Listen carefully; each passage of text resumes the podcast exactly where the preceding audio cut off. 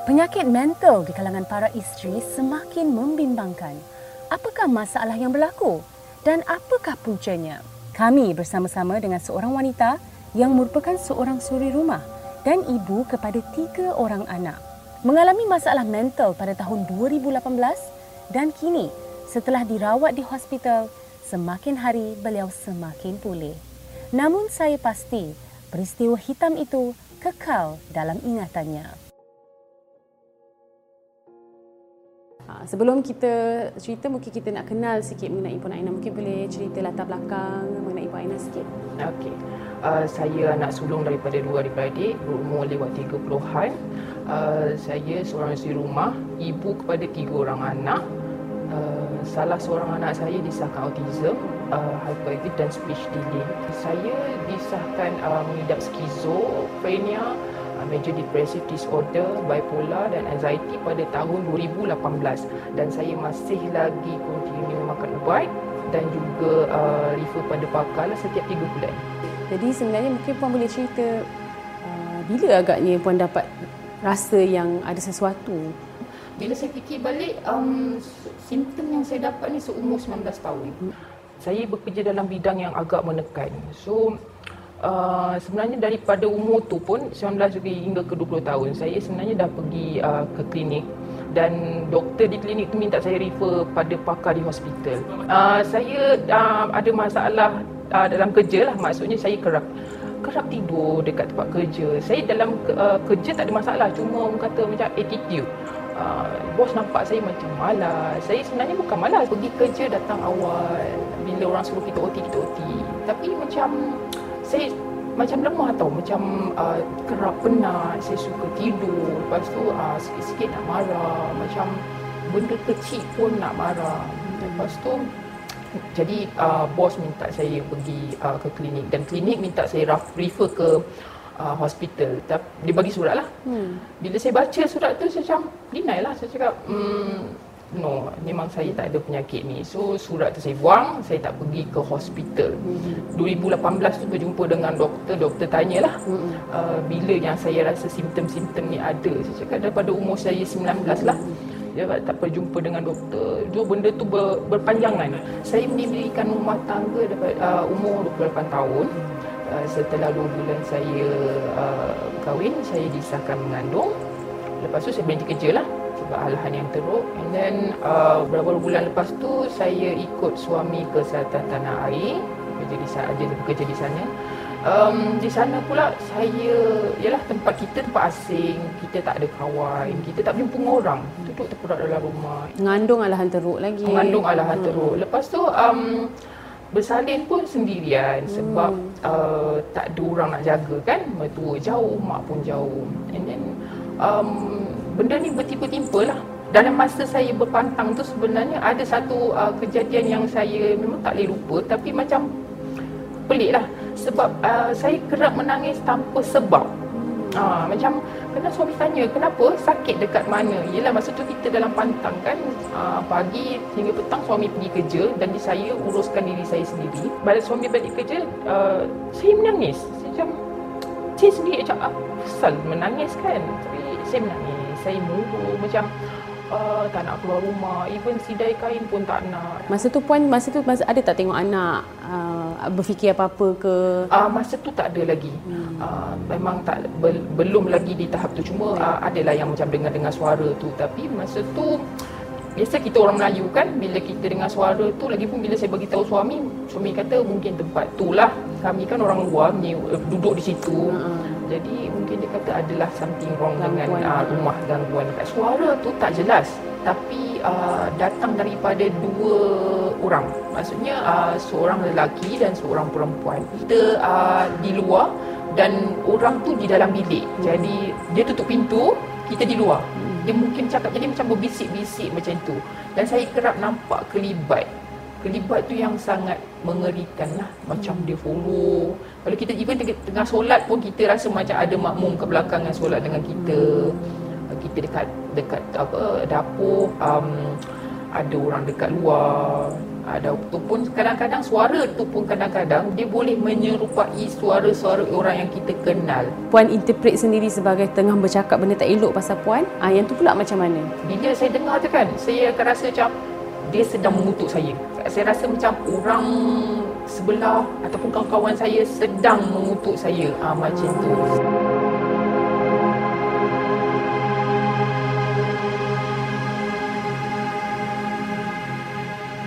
saya dapat tahu yang mak saya di uh, didiagnose dengan sakit yang kronik. Hmm. Lepas tu uh, keraplah masuk ICU uh, arwah mak saya ni. Dan banyak orang kata dekat situ masalah yang bertimpa-timpa. Lepas tu saya berpindah pula ke utara tanah air. Uh, pun jauh juga daripada uh, keluarga saya. Di situ pun saya masih lagi tak berkawan. Lepas tu saya mengandungkan anak kedua. Hmm. Mengandungkan anak kedua uh, dalam dua bulan macam tu uh, arwah mak saya meninggal. Masa tu alahan juga tak masa? Ah tak ada alahan okay. tapi saya tumpah darah sebanyak lima kali. Tak sampai lapan bulan saya uh, melahirkan anak nombor dua didiagnoskan pula dengan um, pundi bedu tersumbat.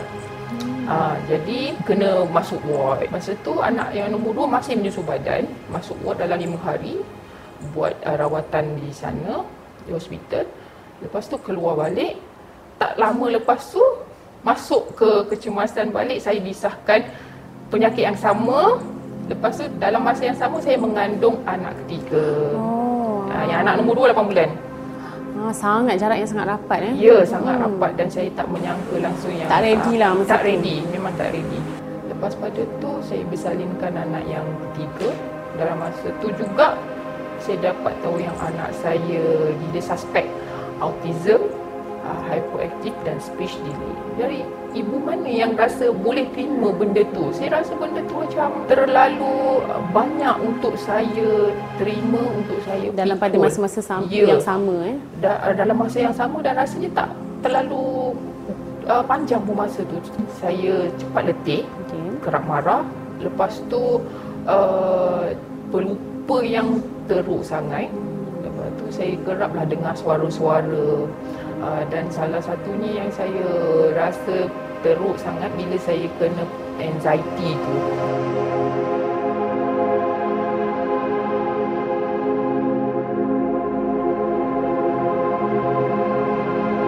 Macam mana penerimaan suami dan macam mana rumah tangga, keadaan rumah tangga masa tu? Dan mungkin uh, penerimaan uh, keluarga belah mertua ke? Okay um, sepanjang tempoh sebelum dan selepas saya diagnose uh, suami memang banyak membantu.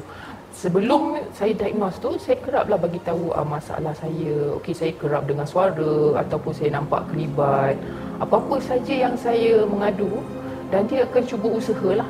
Lepas tu dia banyaklah macam uh, betul ansur. So macam kalau saya penat ataupun saya tak buat kerja. Dia tahu bukan maksudnya bukan saya malas. Penerimaan keluarga betul. Uh, penerimaan uh, keluarga betul saya masih lagi belum mengetahui uh, akan uh, sakit saya inilah. Apa yang puan rasa stigma orang yang akan di Malaysia ni uh, bila kita uh, kita cakap okey saya ada penyakit skizo semua orang akan avoid kita uh, saya ada bipolar saya ada uh, masalah mental gila perkataan pertama yang orang akan keluar pada macam orang macam kami gila.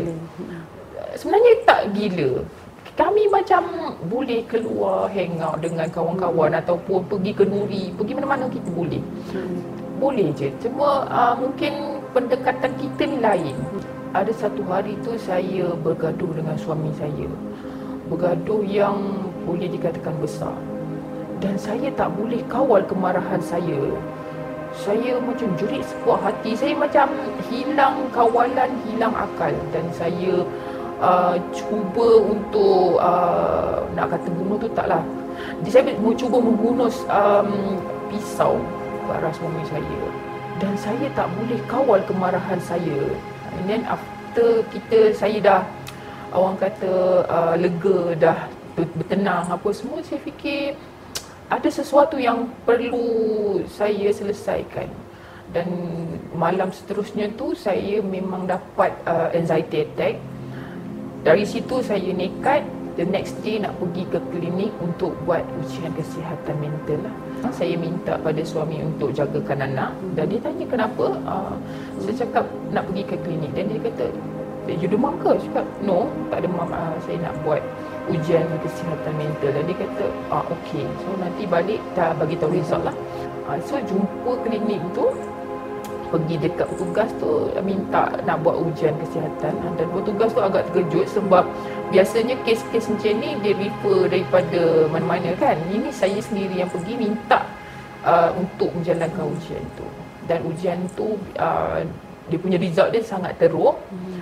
Sampaikan saya klinik tu memang agak kelang kabut lah sekejap dengan result saya tu dan saya perlu refer ke hospital besar pada masa tu juga pertama kali saya dapat uh, tahu yang doktor dapat tahu result tu hmm. dia kata kalau saya tak pergi on that time kemungkinan untuk bunuh diri atau bunuh orang lain sangat tinggi sampaikan doktor tak saya pakai apa tu yang macam baju straight jacket ya yeah, hmm. dengan nak pergi jumpa hospital dengan naik ambulance saya refuse sebab saya pada mas pada saya masa tu saya tak nak nanti orang nampak saya macam orang gila. Puan kalau puan baca news kan ada berita-berita mengenai orang yang ada masalah mental dan uh, buat macam-macam kan uh, sembelihan anak punya anak ada efek tak puan rasa? Memang ada efek. Um, maksudnya macam bila kita baca tu cakap kan macam boleh berjadi pada diri kita sendiri dan benda tu akan buat kita sangat takut. Takut kita di luar jangka, di luar kawalan diri sendiri kan untuk uh, buat benda tu. Sebab tu bila kita saya sendiri baca dalam berita benda-benda macam ni, pertama sekali kita tak boleh nak tunding jari pada yang si pembunuh tu. Terutamanya kadang-kadang kita yang selalu banyak kita dengar, ibu bunuh anak. Hmm. Mana ada ibu yang nak bunuh anak? Jadi sekarang ni dah kini dua tahun eh uh, melalui apa semua. Jadi ada tak pun rasa perbezaan daripada sebelum dan selepas treatment ni?